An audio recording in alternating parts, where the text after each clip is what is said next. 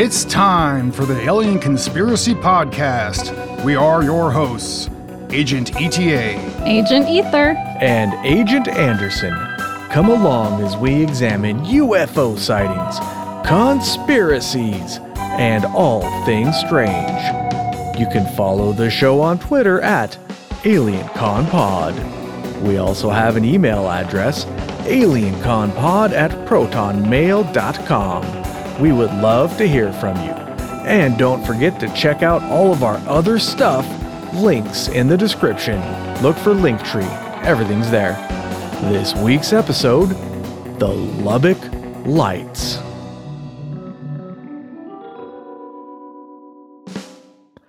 This is a good one, guys. I like. I've, I've been wanting Hell to oh, do this one it for a while, but just haven't gotten around to it for whatever reason.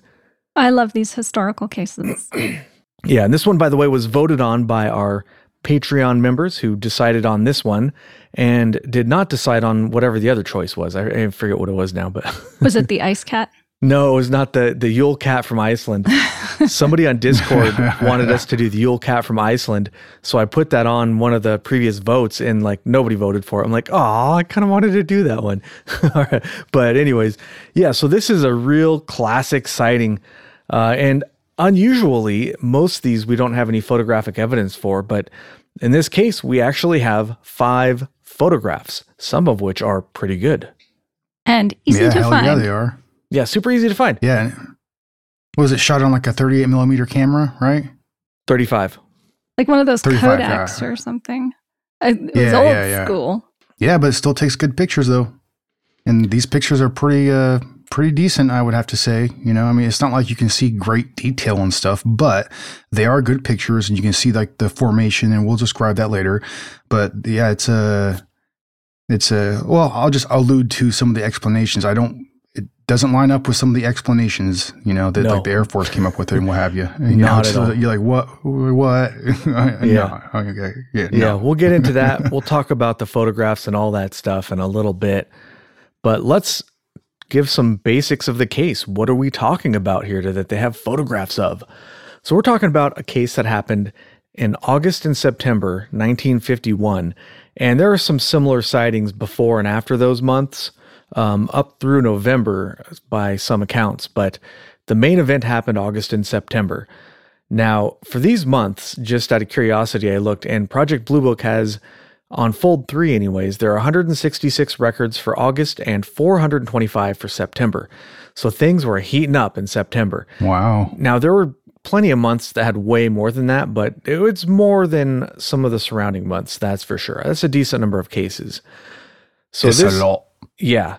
This we're talking about is Lubbock, Texas. And that's sort of like in the north uh cent- central north part ish of Texas, I guess. Um it's I mean Texas is so big it's kind of hard to describe where it is, but it's in sort of the northern part of Texas. It's supposed to be pretty big. I don't know how big it was back in the 50s, but now it's pretty populous. yeah. hmm But they don't have, Well- like, I looked for museum, I looked for parades, celebration. They don't have anything. I didn't see anything. I was really disappointed. oh yeah. Well, the the only one celebration that I've seen is from a, uh, Texas Tech University. They have like a music festival every year that's called like uh, the Lubbock Lights. Oh, really? That's cool. Yeah. All right. So the sighting made national and even international news, particularly when the photos came out. Those hit the press as hard. Newspapers, magazines. It was kind of a phenomenon back then. Like people were pretty excited about it. All right. So the first sighting of the that's generally the first sighting, not necessarily the first one you can find, but the first one that is associated with the Lubbock Lights event was by three college professors from Texas Technological College uh, on August 25th, 1951 at 9 p.m. The three guys were A.G. Oberg, a chemical engineer, W.L. Ducker, a petroleum engineer, and W.I. Robinson, a geologist. The, they were sitting in a backyard of one of their houses when they saw a formation of 20 to 30 lights as bright as stars but larger in size in a V formation or crescent shape fly overhead silently. They went horizon to horizon in a few seconds. So that's pretty crazy, right? they were they were moving. Yeah. They were moving fast, whatever it was. They- Right? yeah, they were cooking. The professors discussed certain possibilities after it went overhead, like maybe it was meteors or something. And we're talking about people who would have been familiar with meteors and how fast they moved. Me- meteors move very, very fast, like 250,000 miles an hour or something, you know, when they're up in the higher atmosphere and they burn up. So these guys know what they're talking about. So if they're discussing that they're meteors, we're talking about objects that went very fast. Um, as yeah, they were just meteors meteors also don't move in in formations either. no, they don't. At least not that I've ever As seen. far as I know. yeah. well, and they leave streaks. They're not just dots, but Yeah, yeah. yeah. But I mean, they didn't know what it was. They were just sort of like, all right, well, this could be anything. What is it? You know? So as they were discussing the possibilities and uh, they were still standing in the yard, another group of lights flew overhead. Now, the second time, they were a little more prepared for it. It didn't take them by surprise as much. And they estimated that the lights moved through about 30 degrees in one second. So 30 arc degrees or whatever. So 30 degrees of the sky um, which if you you know if you think about uh, the square like the the corner of a square is 90 degrees half of that would be you know if you draw a line bisecting that that would be 45 degrees and then a little bit less than that is 30 degrees so imagine that in the sky going past that much sky in one second that's a lot so these things these things were cooking they reported the sighting to the local newspaper, the Lu- the Lubbock Avalanche Journal. That's a strange name for a newspaper. I kind of enjoyed that. Um, And they also checked with the Air Force. The Air Force said that they didn't have anything in the area. That doesn't necessarily mean anything because if a civilian calls up the Air Force and is like, "Hey, where's your jets at?" The Air Force is gonna be like, "Uh, we're not telling. You know, we don't have any jets. What are you talking and- about?"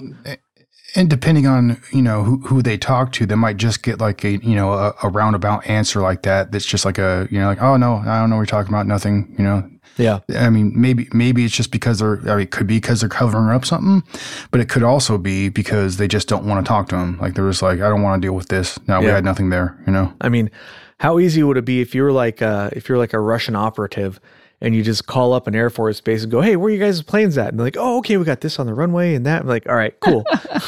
you know, like Yeah. yeah. Well, hey, let me tell you everything we're doing right now. yeah. so yeah, um, there were other witnesses that night who said that they saw things like peculiar flashing lights moving around. And so that was the first event, and it's notable because you this is not just some person, some random person out in the middle of nowhere on their farm by themselves. We had three witnesses who are scientists. And you know, if if you've ever heard scientists talk about UFOs, they're not buying it. you know, they're generally not into it. Typically, yeah. Most scientists are like, "What? Nah, that's not real," kind of a thing. But these people saw it, Well, and they're yeah. they're like, "I don't know what that is," you know.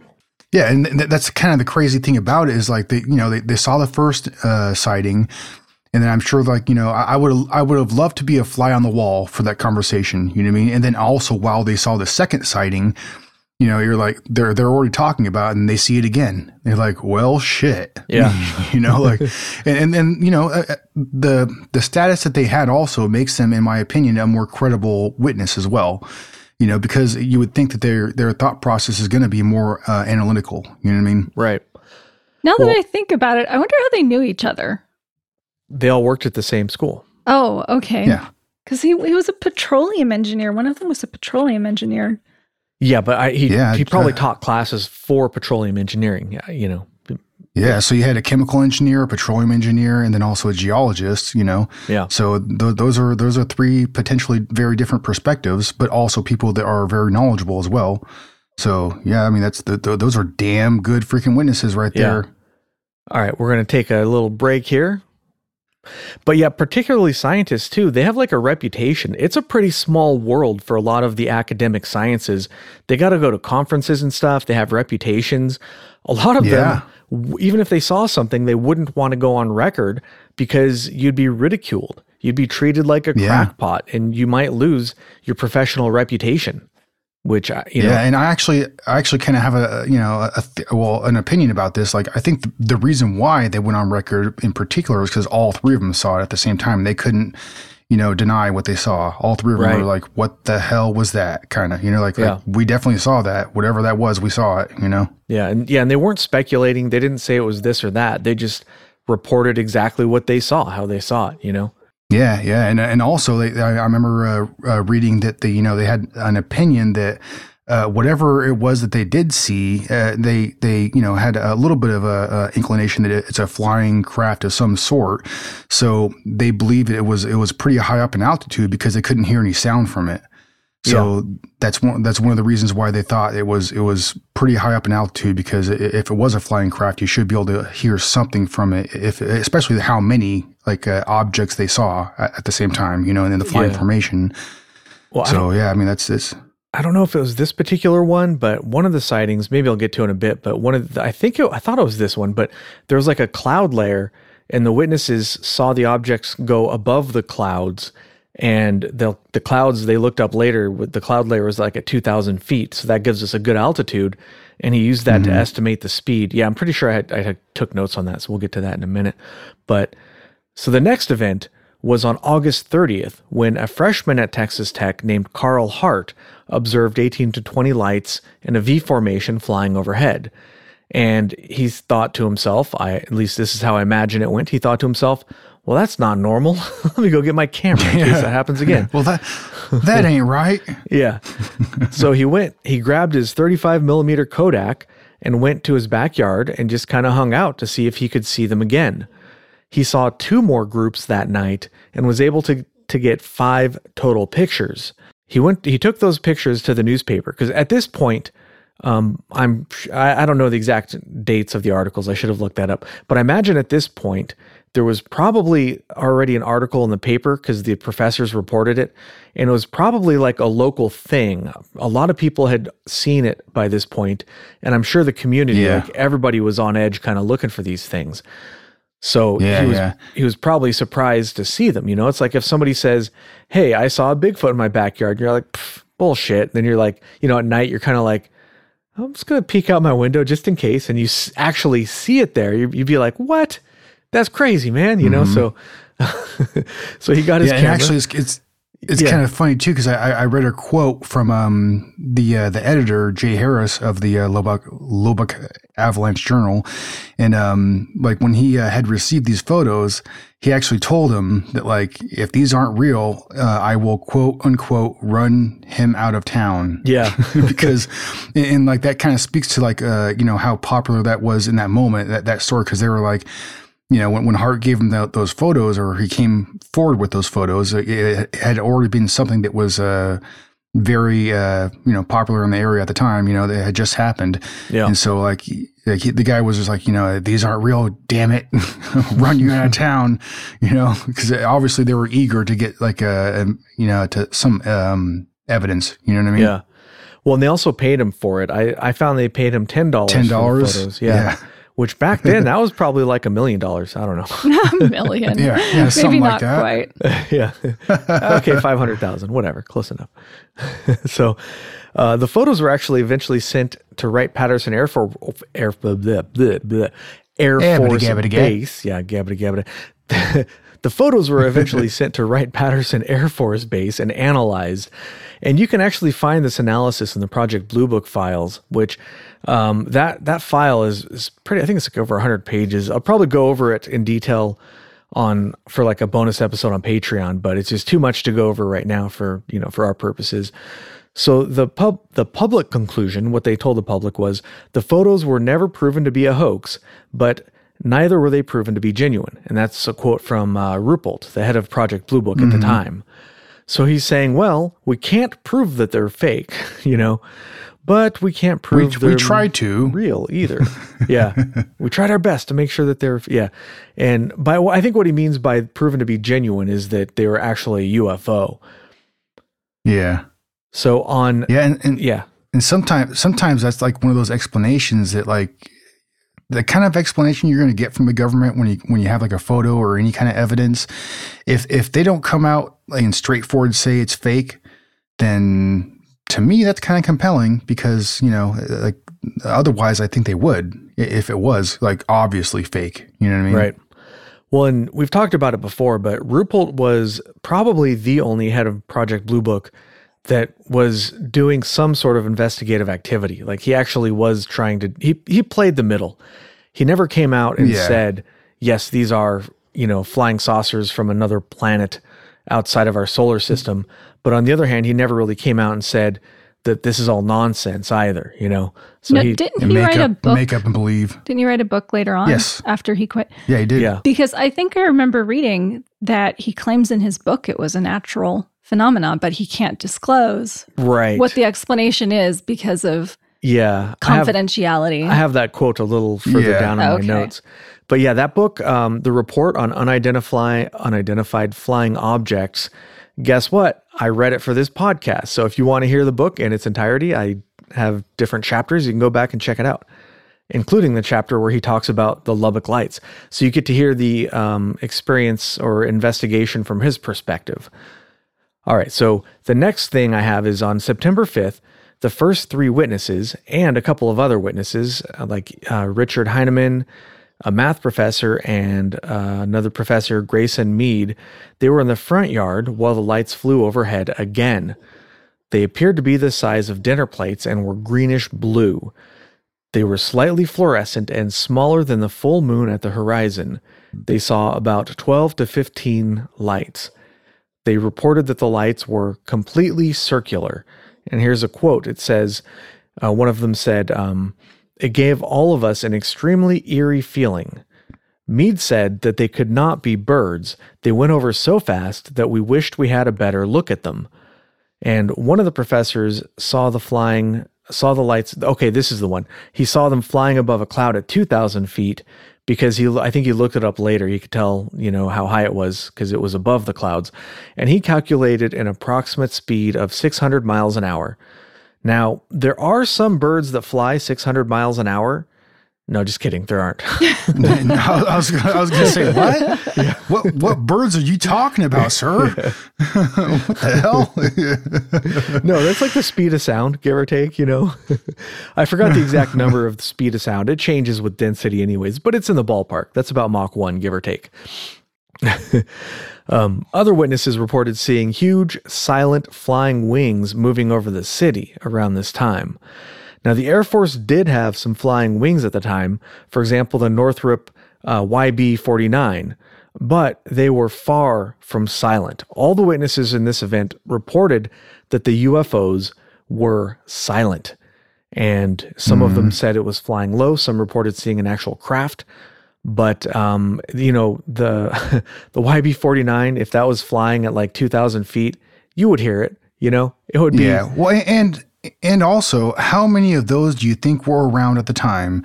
Not this many, you know what I mean? Uh, For for an experimental uh, aircraft like that, do you think they had like because some of the reports, like you know, that they're talking about like you know 18, 20 like lights in the sky, um, some sometimes a little bit more, but around there.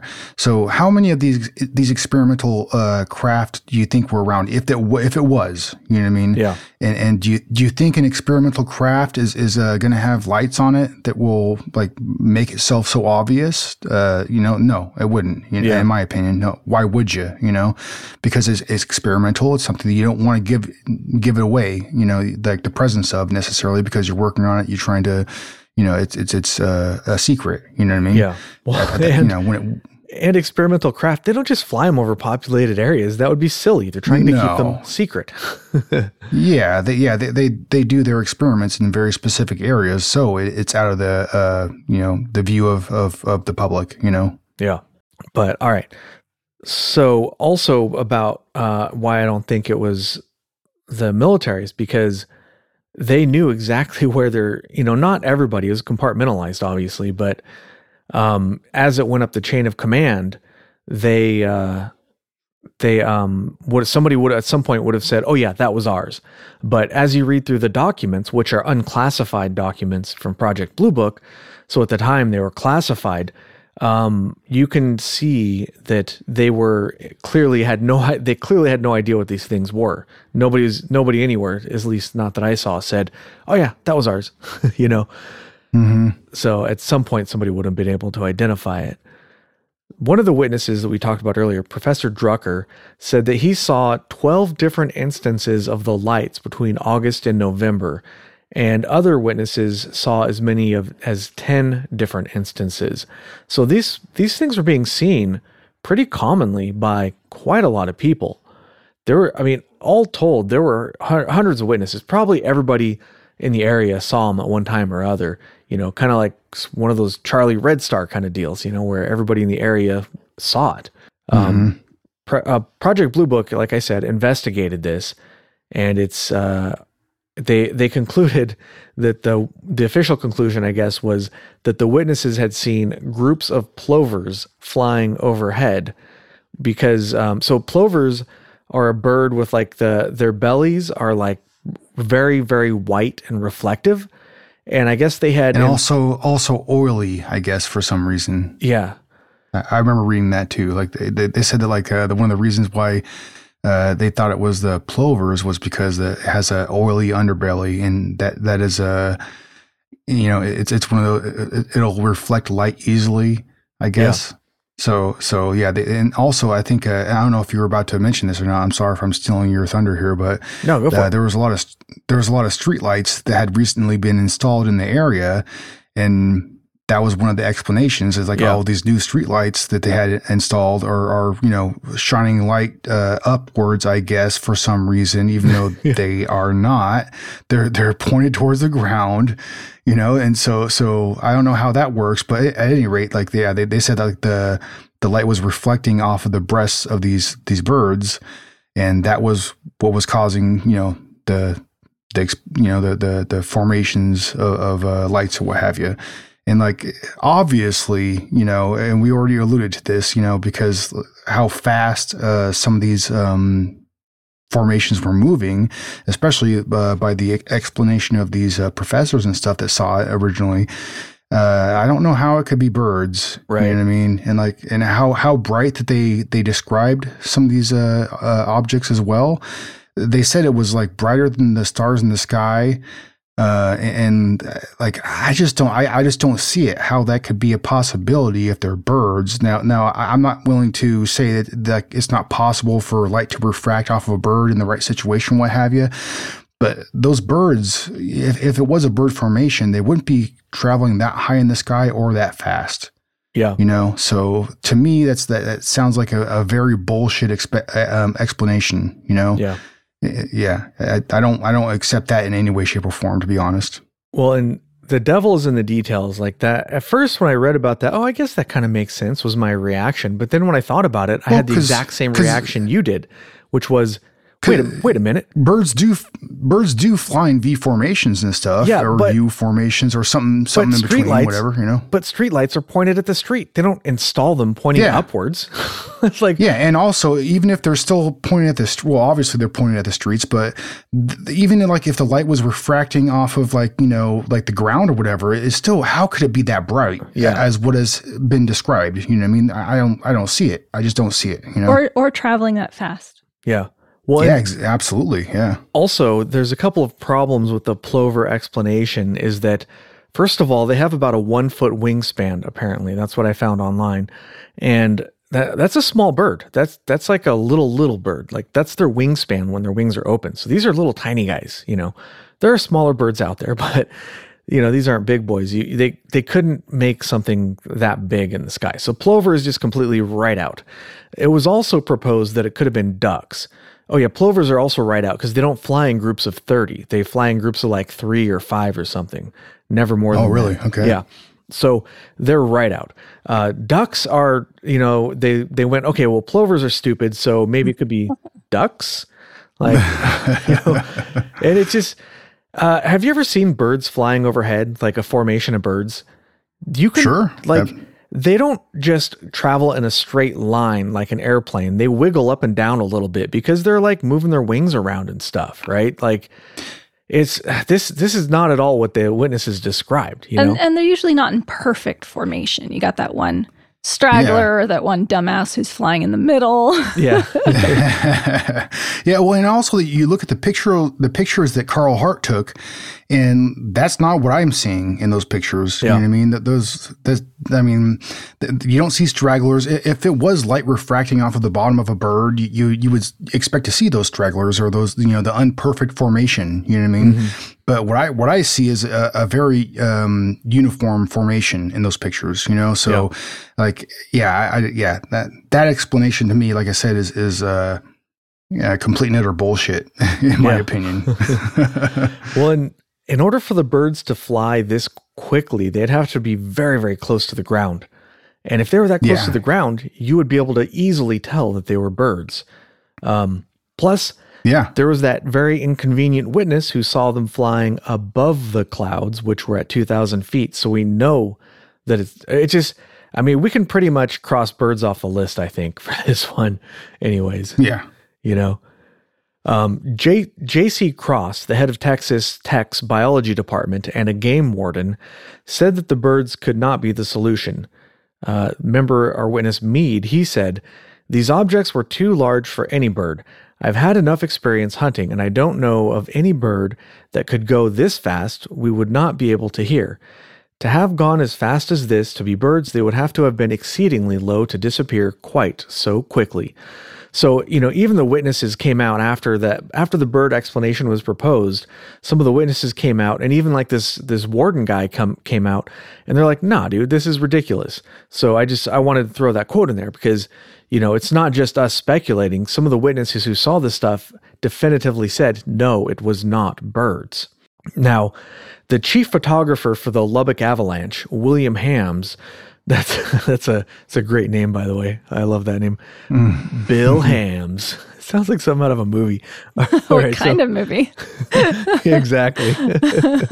so, um, he actually experimented with this idea and he took nighttime photographs of birds flying over the streetlights and he was not able to replicate Hart's photos because, you know, duh. but but he went out and tried it. He said, "Okay, well maybe let's see if we can make this look like that."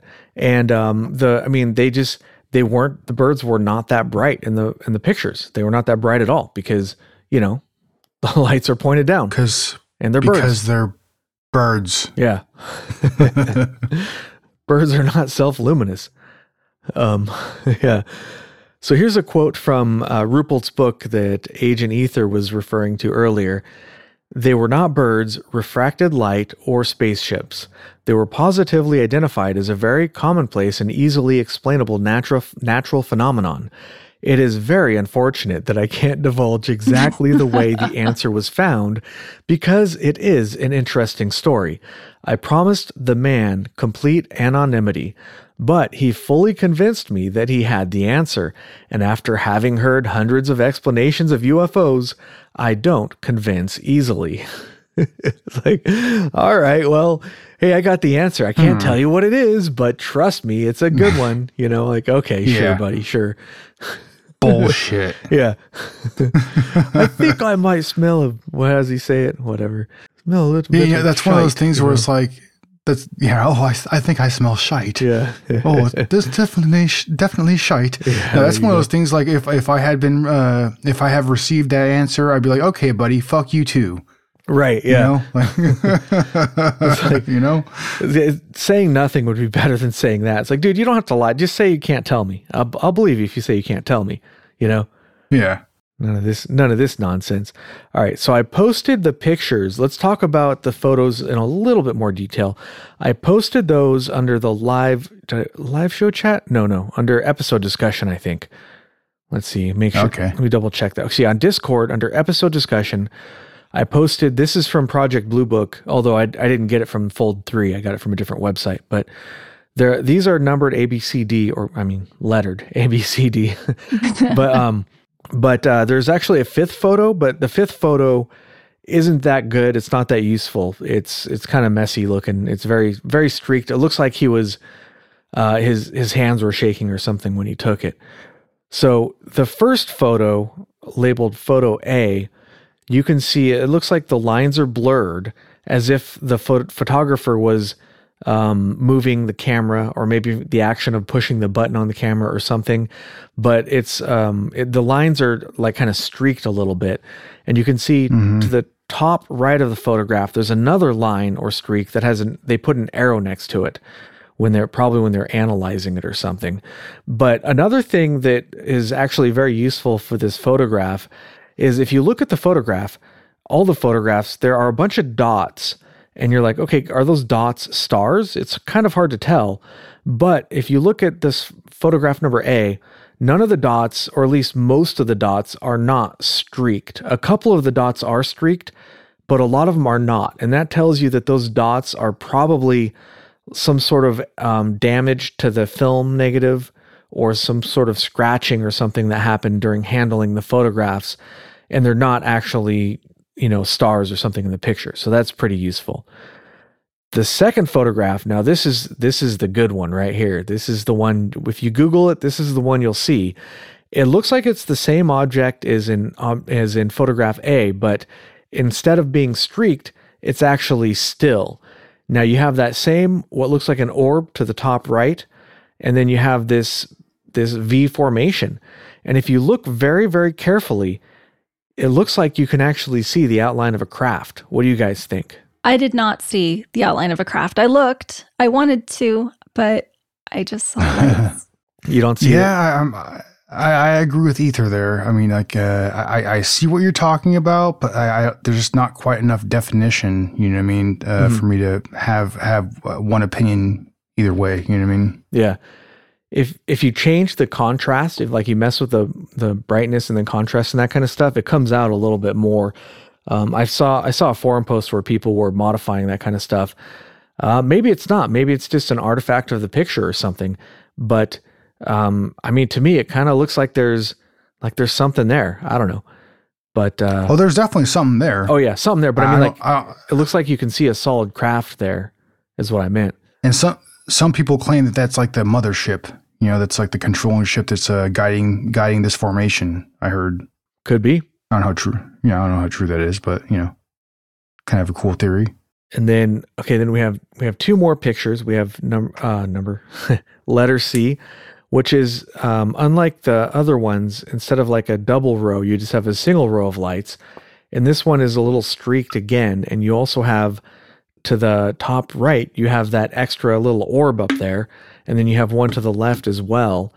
And then you have finally photograph D. You have another V formation with double row of lights and you have an orb again to the top right of it, although this one's a little closer to the formation and a little farther off to the right of the formation. So those are the four four pictures and I think they're really really compelling photographs. Of course, in and of themselves they don't really prove a whole lot because they don't show that much details, but they do show what the witnesses, you know, this I think this is an actual photograph of whatever it was that people were seeing, you know? Yeah, yeah. There there has been uh, a few people that have done you know pretty in depth analysis of, of these photographs, and never has it been disproven. Um, it, it seems like they're genuine photographs of what I don't exactly know. I lean towards it being most likely some kind of UFO activity, but that's my own you know opinion. You know, Yeah. but uh, I just don't. I don't. I don't know what other explanation I could come up with for this. You know, if these are real photographs and real photographs of something that he was seeing in the in, in the sky, and he took a photo of it.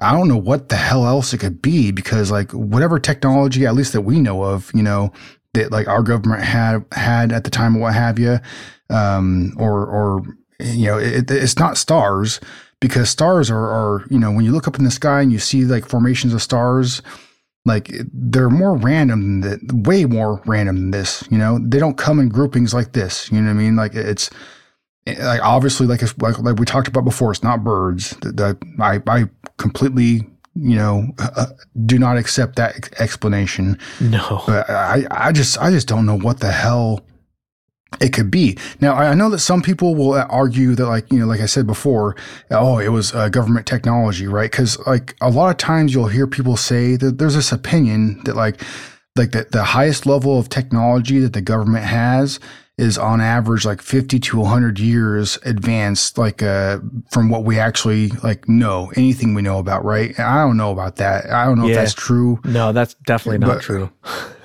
Yeah, If- yeah. I, I don't know. I don't know about that, but I've heard that theory on, on a lot of these like type of stories. You know what I mean? I mean, if that was true, you would be see, see it being used in warfare occasionally. Exactly. and you yeah, don't. And, and why wouldn't they? Right? Yeah. I mean, if you think Yeah, about it, like they're- think about the Gulf War, which was, you know, in the 90s, which was heavily televised. Heavily televised. Like you got these idiot reporters going over there to a war zone. You know, it's like, uh, what are you doing over there, buddy? You know, I appreciate them Yeah. putting themselves in danger, but it's like, hey, you got a family at home, man. What are you doing? Like, that's crazy. What's what's wrong with you guys? Maybe yeah, the story isn't that. The story isn't that important. You know, I, I think we. could- I think we had- figure out what's happening. you'd have them like showing doing that. footage of you know like when the stealth fighters or stealth bombers would go overhead and then like they i guess they would blow up the radars ahead of time and they would start dropping the bombs or whatever like they would know that the planes were up there somewhere and they would light up the whole sky with anti-aircraft cannons basically. But they couldn't track them. They didn't know where they were. It was just they were just shooting randomly. That's all they could do to defend themselves. So that mm-hmm. i mean but that's the technology we had then. That was not 100 years ahead of you know what we had Oh no. you know like we're not 100 years in advance of that and what we have now is like probably way way badder ass than than a stealth bomber you know probably I would hope I'm- so. i'm guessing but i mean it, I, I guess if you're to say what av- available to what the public knows or something maybe 10 years or 20 years maybe i don't know but definitely not Yeah, like that, that 50 sounds a, 100 that sounds a lot more a lot more reasonable to me. Yeah. Yeah. And they they usually for whatever reason they usually were like okay this is our secret stuff from like 10 20 years ago haha they're probably just doing that Yeah. because if we do that it psychs out the russians or the chinese or whoever because they're like oh shit that's their old stuff we got to get on it Yeah. you know Well, and like I- like I had said before too, in 1951, like like like like yeah, we had like a V wing experimental uh, aircraft, but how many of them were around? Not this many. And uh, you you can see in these pictures how many lights you're you're looking at, and and I guarantee you, like like the I, I, whatever V shaped uh, craft we had, the, we didn't have this many. You know, like not all Yeah. the, not all at the same time for sure. You know, there was no reason to to create that many V shaped for uh, format um, uh, aircraft if it's experimental because you're you're only dealing with a couple craft because it, it's experimental yeah there's no reason to to create this many because it ha- it's not a proven you know craft yet you know like yeah, Yeah. th- there's no reason why you, you'd you'd create Well, that many you know so some of the witnesses reported seeing um, these crafts going from horizon to horizon in one or two seconds, and then they would see Yeah. another one uh, in like a two or three second intervals. Like they'd see like two or three one after another, and it's just I guess if they had like two or three top secret planes, it just doesn't make sense for it to be a top secret plane. yeah absolutely and I just, man, these descriptions just kind of, man, they just think about that for a second. Like, if you can imagine, you're sitting there at night, maybe chilling on the patio, having a barbecue with your friends or whatever, and you smoking see a stogie you see this group of lights go horizon to horizon in just a few seconds, and then a few a few seconds pass, and then it happens again. You know, that's crazy, man. That's just I just trying to imagine it. It's just it's unreal. Yeah, hell yeah. I mean, don't get me don't get me wrong. I would love to have that experience. I would love to see something like that. But if I did, yeah, there's there's there's there's no way I would think it was uh, birds. Yeah, For for example, I mean, like like we had had said already, like the the the speed in which they were moving, and also like like this is one of those stories like we had talked about before. There's so many people that saw it and and basically described the same thing. There's a, a, couple little small differences that people had described, but it's pretty much the same thing that everybody described, and there's a lot of them. So like to me, like like like I said, like I sometimes I, I I try to be a skeptic, you know what I mean? But like with something like this, it's just like I don't know what the hell else it could be. I, I just don't know. You know, what what what, what if it's not UFOs? And I don't know. I don't know what. You know. Yeah. All right. So I think Agent Ether wants to talk a little bit about a Life magazine article. Is this oh, true? but true. before we do that, Oh dear. it's time for more advertising. Oh boy. Are you going to advertise that new watch you got? no, Oh, I'll, but- I'll do that at the end of the show. it's, pretty tight. It's Well, I awesome. can, I can, it's awesome. You can write I can tell you. Come on. Uh, I, but well, yeah, I'll do that at the end of the show. All but right, all right. right now I'm advertising. I, I, re- I didn't know you I were recently, serious. uh, No, T I'm- Republic, by the way, uh, I just got my uh, couple shirts in the mail and uh, some stickers and stuff, and, and I'm pretty happy with it. you Yeah, know? it's badass. All right.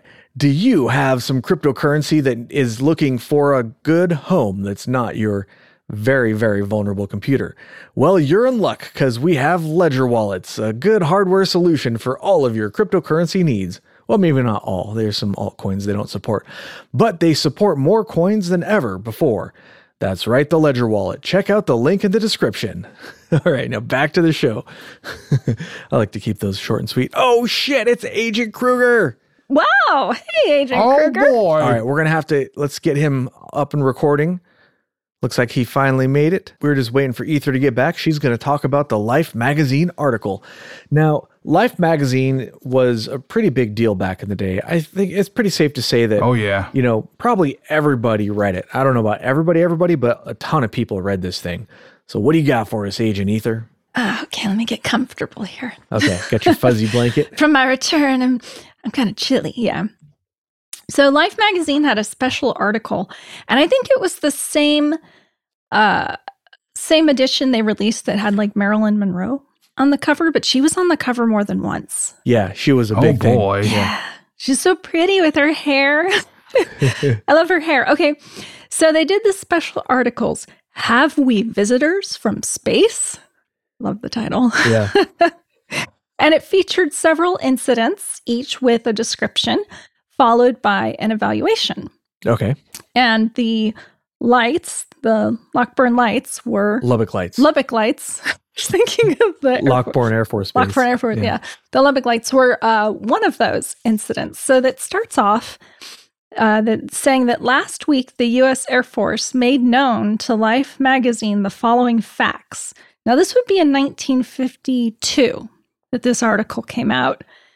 They said, uh, as a result of continuing flying saucer reports, the Air Force maintains constant intelligence investigation and study of unidentified aerial objects. So basically, they're saying the Air Force let them know that they're actively monitoring for this type of phenomena. It said that they had a policy to find out what is responsible for observations that have been made. And so military aircraft are supposed to come in when they're alerted and attempt to intercept whatever it is that they're looking for. And they're going to be using radar and photographic equipment to actually obtain factual data. In Hmm. addition, they're going to try and recover any remains of identified objects. Hmm. So I thought this was Hmm. kind of Hmm. interesting Remains. Because I wasn't aware that the Air Force released this kind of information to Life magazine. Like they went and interviewed the Air Force. Like, how did that work? They released this statement, but just to Life magazine? Yeah, that's kind of weird. That was kind of weird. And it's Yeah, it's it also is. strange because they're on one hand they're saying ah it's nothing don't worry about it but then they release statements like this that kind of make you wonder like what did did whoever released that statement did they not get the memo that that it's all just swamp gas and weather balloons they don't they didn't get that memo you know Well, to me, it's, it's kind of like what mind games are they are they trying to play? You know what I Yeah. mean? Then it goes on to say that there's trained uh, personnel, scientists, private and commercial pilots, etc., who you know work in the sky, and they're urged to make immediate reports to the Air Technical Intelligence Center at Wright Patterson Air Force Base of any unidentified aerial objects they sight. So they're giving specific instructions in Life magazine for people who are in some way related, it says to the sky, concerns of the sky, to report directly Huh. to the Air Technical Intelligence Center to Yeah. one specific place. yeah that's where project blue book was out of Right. um, Wright Patterson, I think. But yeah, and at the time, I think there was a large concern about foreign adversaries, and I think that was probably the biggest concern, uh, more so than space aliens, and that's probably why they asked for those reports. You know, in, in my opinion, because they they can't watch everything all the time. So if they have all these people who are reporting strange things, you know, just think about how quickly technology was- was advancing at this time. So they were probably afraid that, you know, maybe the Russians got their hands on some of the Nazi scientists who were able to develop something that we couldn't, you know, like nuclear nuclear powered craft, for example. Then they go on to invite the public to also go ahead and report their sightings. They say that each sighting will get expert consideration and will be thoroughly investigated. But they also say the identity of people making those reports will be kept in confidence and no one will be ridiculed for making one. Unless they actually send somebody to investigate, in which in which case the investigator will not actually investigate the sighting, but will just do character references and try to make you look like a fool.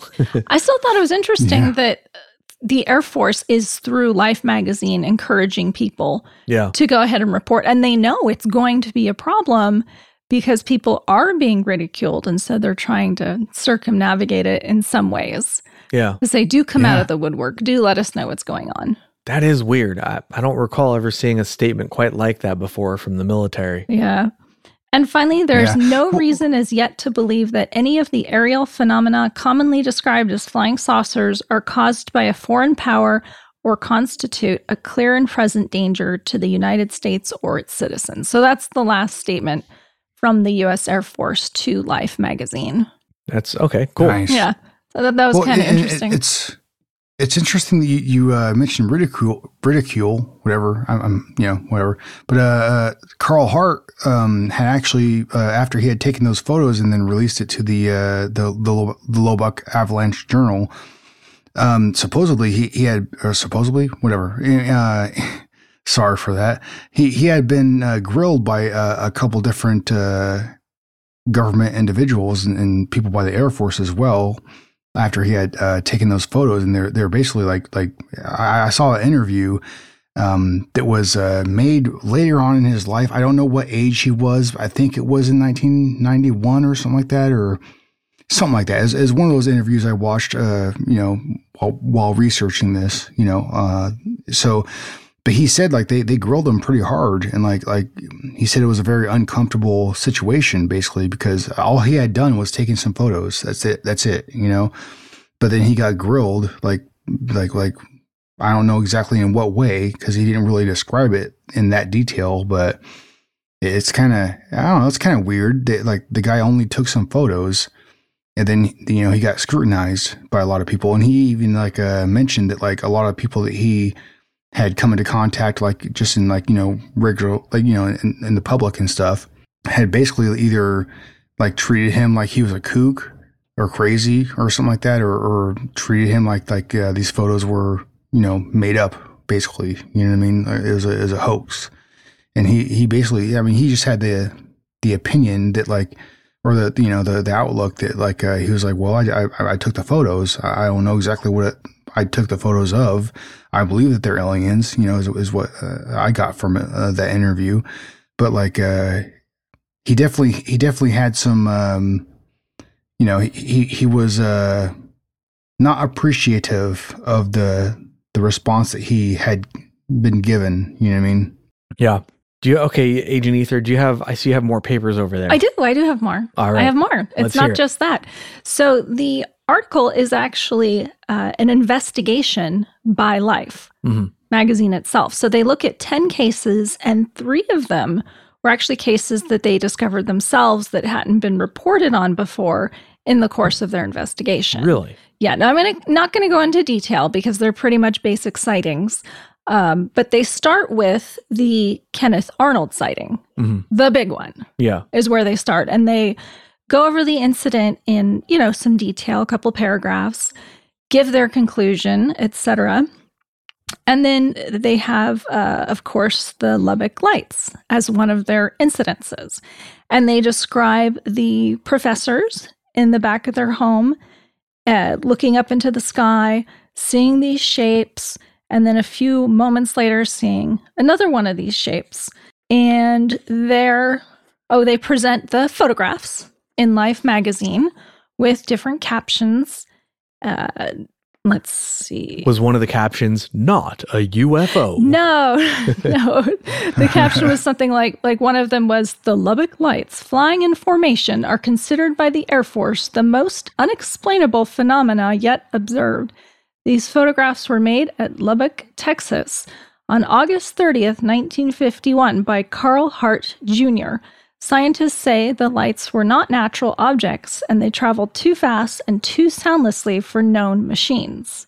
And then it says de- depicts three photos of symmetrical boomerang shaped double row of lights.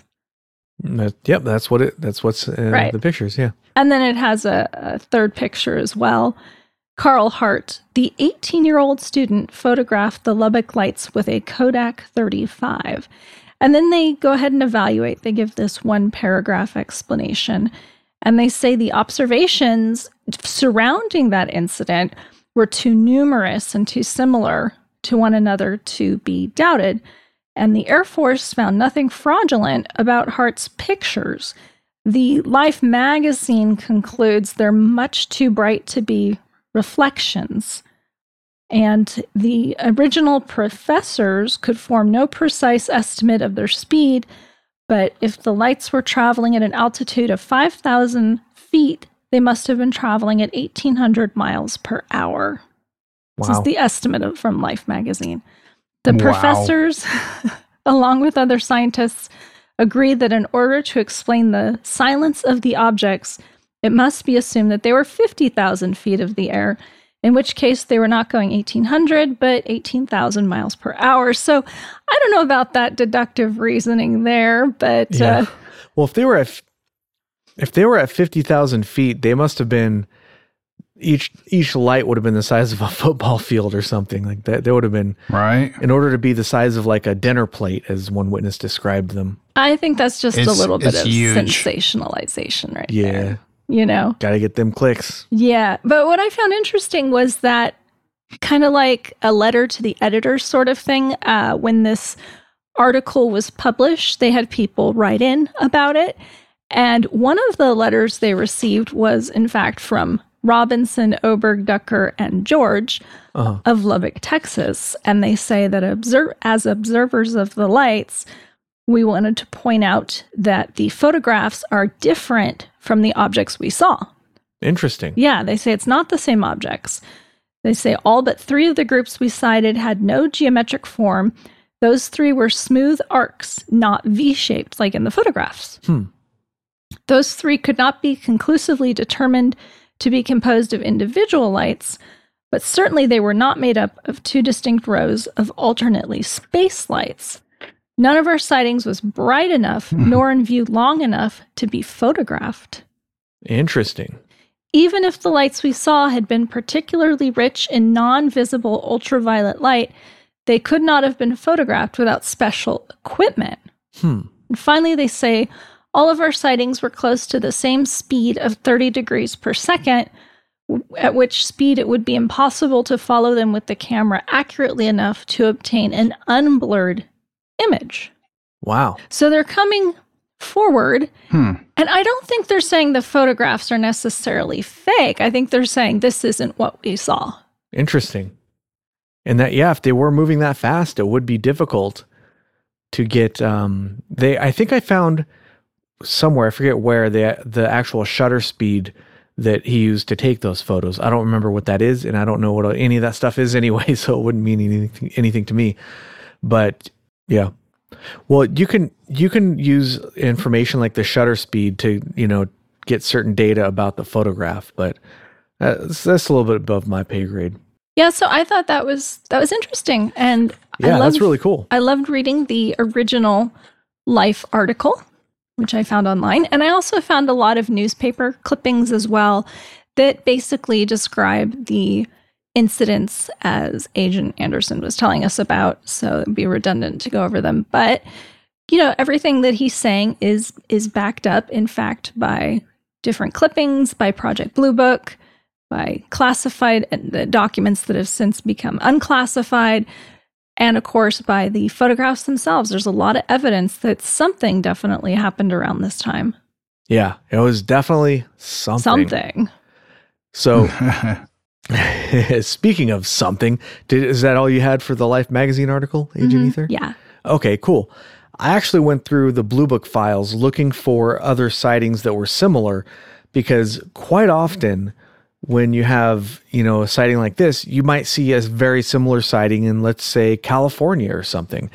And uh, that's I mean, if there's like a flap of sightings, a UFO flap, then it's pretty typical to see that, you know, all over the country, even the world. You'll see sightings that are similar. So in the files, there was a whole bunch of sightings of like oval shaped crafts, like saucer shaped crafts and stuff. But um, we'll skip over those. I'll go over a couple of. See what time is it? Oh, right about an hour. Okay. So I'll go over a couple of these sightings. Now, first of all, one of them that I've seen mentioned along with the Lubbock Lights was uh, something in um, in Matador, Texas, on the 31st of August. Now, even though the object didn't look like uh, like what we are describing in the Lubbock Lights, it was you know similar area, similar time. So maybe some people think it's somehow associated. So here's what a witness said about, or the here I think this is actually the summary.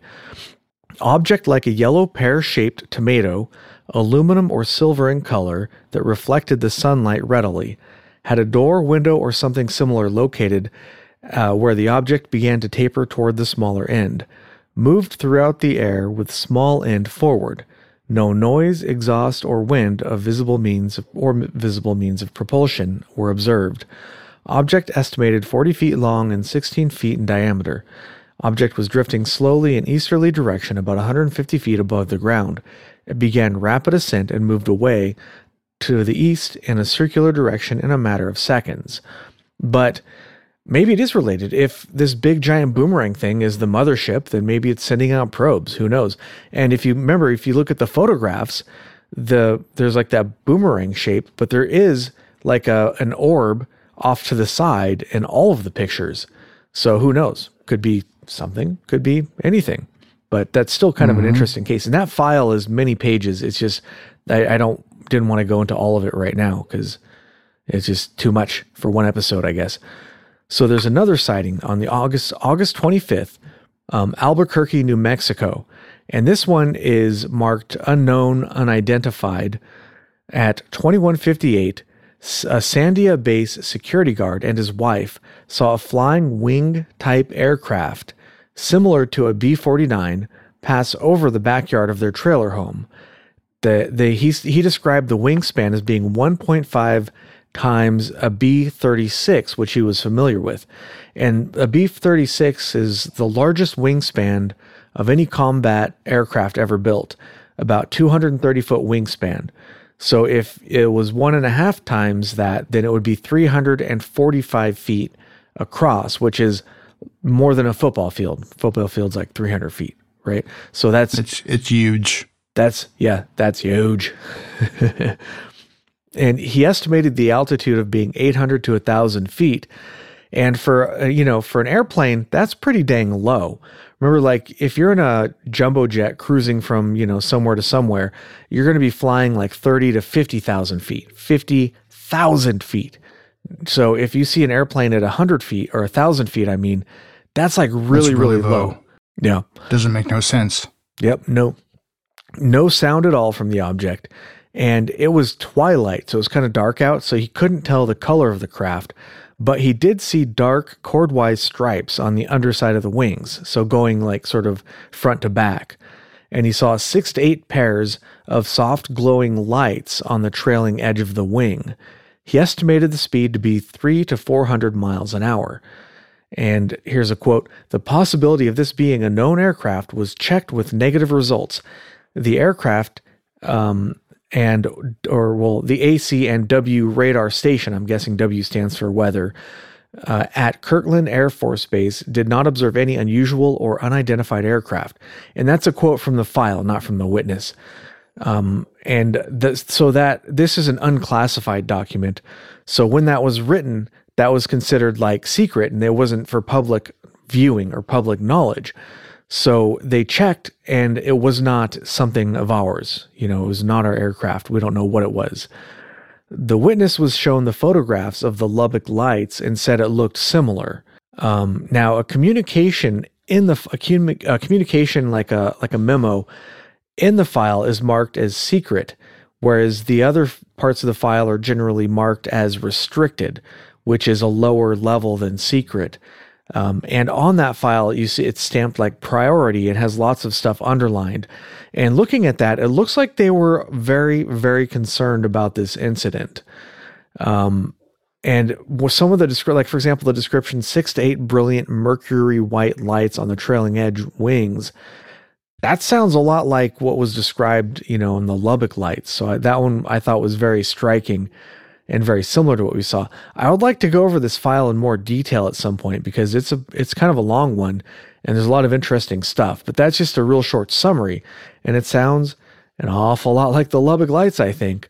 Um, and there's some other ones like on the 26th of August, Larson Air Force Base in Washington tracked the radar tracked an object going 950 miles an hour for six minutes at 13,000 feet.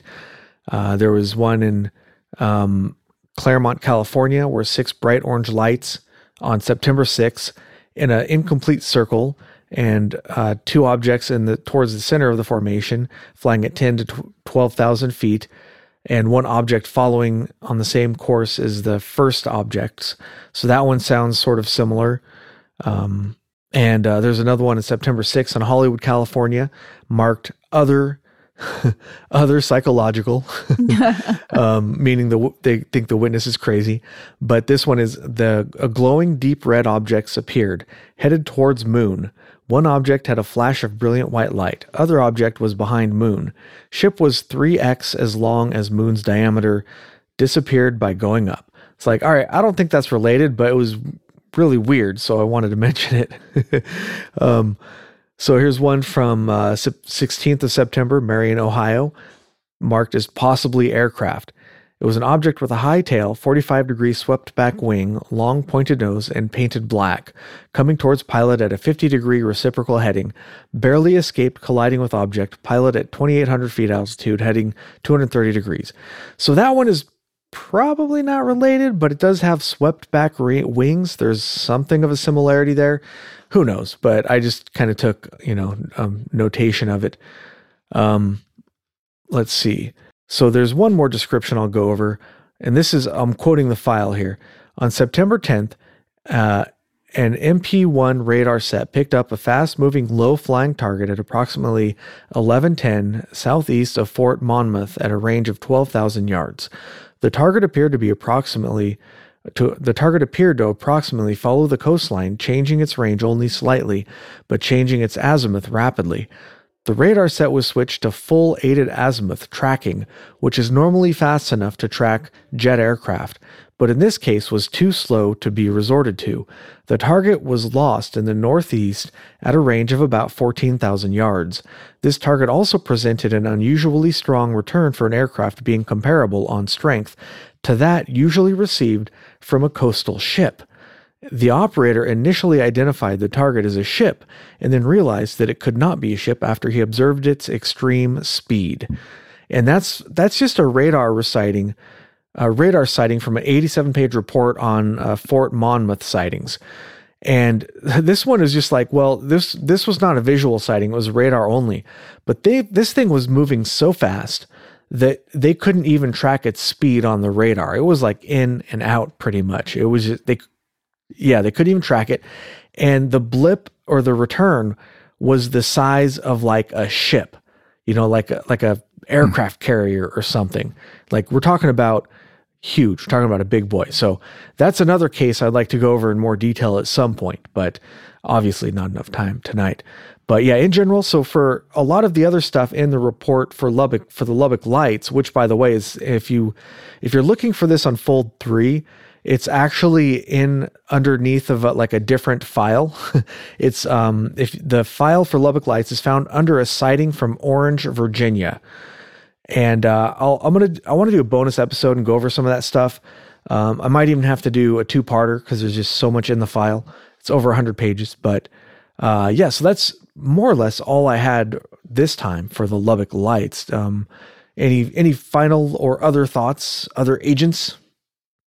Let me view my notes. Oh, you have more notes? While Kruger is giving us his thoughts. Okay. Yeah. Yeah, uh, it's absolutely insane. And like some of the reports that we've heard about, like these Tic Tac uh, objects or what have you, that even were followed by pilots. It, to me, it seems like if you were able to follow it or track it at all, it, must have been because that whatever that object was, whoever was controlling it, whatever it was, uh, they didn't care about you tracking it, or they were allowing you to for some reason. Excuse me, for for some reason. Yeah, well, whatever it is, I, have heard theories about like those Tic Tacs possibly being like drones that are actually moving in um, an upward, you know, a higher dimension that we, than we exist in, be, because uh, the way that they were moving and, and, you know, like how fast they were going and, and j- just like you know what they were doing was was uh so unreasonable as far as like if there was any biological uh, living entity in that that they wouldn't be able to deal with the the stresses involved, like what we're talking about. You know. Yeah. So yeah, I mean that's I guess that's about it for the Lubbock Lights. I I have no idea what it was, but it was definitely weird. You know. Mm-hmm. All right. Well, I'll come out. I'll come out and say I think it was aliens. All right. Because I, I, I don't think we had the technology to produce whatever was seen and uh, I don't think any other country did either. You know, uh, so the way the way it wasn't birds, damn it, it was not yeah. birds or stars. It, it wasn't a, it wasn't a weather balloon, and nor was it the planet Venus. You know, so well maybe swamp gas. Those high altitude swamps. yeah, yeah. okay, cool. All right. Well, I guess that's about all we got for you this week. Thanks for listening. If you'd like to help us out, check out the affiliate link in the description. This week we've got Casio watches. I, I saw this on Amazon. I didn't know they made these anymore. Um, the you remember those old calculator watches that you know those digital cas? Oh man, I love this thing. Oh, yeah. I didn't even remember them until you showed me. It was like this moment. Yeah of nostalgia I didn't even know was there. I just I just saw it. I can't believe they still make these things. So I bought myself one because you know. I remember when I was a kid, I thought those watches were so cool. Like, yeah, you're just like, oh, it's technology. Look at look at how look at how how much technology there is in this watch. Well, check, but it's okay. really not that impressive. Okay, well, yeah, but here, check this out though. I can write boobs on my watch. Can you write boobs on your watch? I don't write it on can. my phone. There's all kinds of things I can do with boobs on my phone. more than on your more than on your watch. well, it's a watch, not a phone. You can't wear your phone on your wrist. Yes, you can. Well, actually, not comfortably. no, they got like the iWatches and stuff. Yeah, but last time I checked, the iWatch actually had to connect to your phone, which you have to carry with you. So it's not like a, a standalone device. It's still pretty cool. It is, in fact, your phone on your wrist. That's all I'm saying. no, but you know, you're talking about a cell phone. I guess it's a little tiny cell phone. I don't know. I was thinking more of the pocket cell phones. Just These things are cute huge. little itty bitty cell phone. Actually, I don't. I don't have one. I already feel tied up enough with my electronic device. I don't think I need one on my wrist as well. Well, if if you look I at agree. if you look at the reviews on Amazon, people will point out that although the technology is old, it's just as good as an iWatch. For example, if you make the watch really tight, you can feel your pulse. so, so it's kind of like having a pulse monitor. yeah, the, the reviews are awesome. The, people have like picture reviews where they're spelling words and stuff. It's it's fun. Even if you don't buy it, it's still fun. You just look at the reviews. But yeah, it's a super cool watch. Um, you know, stylish.